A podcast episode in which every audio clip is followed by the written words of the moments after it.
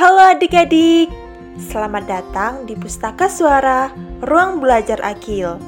Kakak akan menceritakan sebuah buku yang berjudul Bayi Jerapah dan Matahari. Buku ini ditulis oleh Pam Tu Hoi, diilustrasikan oleh Pam Tu Hoi, dan diterbitkan oleh Rum Tu Rit. Yuk kita simak ceritanya. Bayi jerapah dan matahari. Bayi jerapah tinggal bersama ibunya di sebuah pondok. Ia sangat sayang kepada ibunya. Ibu jerapah bekerja di kebun jeruk. Jeruk-jeruk itu untuk dijadikan selai di toko roti Pak Beruang. Sekalipun hari sangat panas, ibu jerapah tetap bekerja dengan penuh semangat. Bayi jerapah ingin membantu ibu. Ia kumpulkan meja dan kursi disusun menjadi tinggi. Satu kursi, satu meja, satu kursi, satu meja. Ia pun mulai memanjat, semakin tinggi dan semakin tinggi. Sampai ia mencapai matahari. Luar biasa, luar biasa.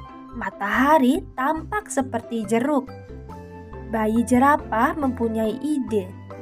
Ia buka mulutnya lebar-lebar. Tidak, ada apa ini? Ibu jerapah dan Pak Beruang tidak bisa melihat apa-apa. Tidak seorang pun bisa melihat. Burung hantu senang sekali karena hanya ia yang bisa melihat dalam gelap. Tapi, mengapa gelap? Nampaknya bayi jerapah sudah memakan matahari. Perutnya terbakar. Ia mulai menangis keras-keras. Oh, tolong, tolong. Pak Beruang mendengar tangisannya, ia segera berlari dan mendekat. Bayi jerapah menceritakan kejadiannya. Tenang, aku akan menolongmu kata Pak Beruang. Mereka membuat adonan roti yang sangat besar. Pak Beruang meminta bayi jerapah untuk menggunakan api di perutnya untuk memanggang roti. Bayi jerapah pun menyemburkan api. Wush, wush, wush. Sekarang ia merasa lebih nyaman. Roti itu pun melayang semakin tinggi. Mau ke mana ia? Bayi jerapah masih sedih karena ibunya masih kepanasan. Pak Beruang pun menghadiahkan payung kepadanya. Hore! Hore!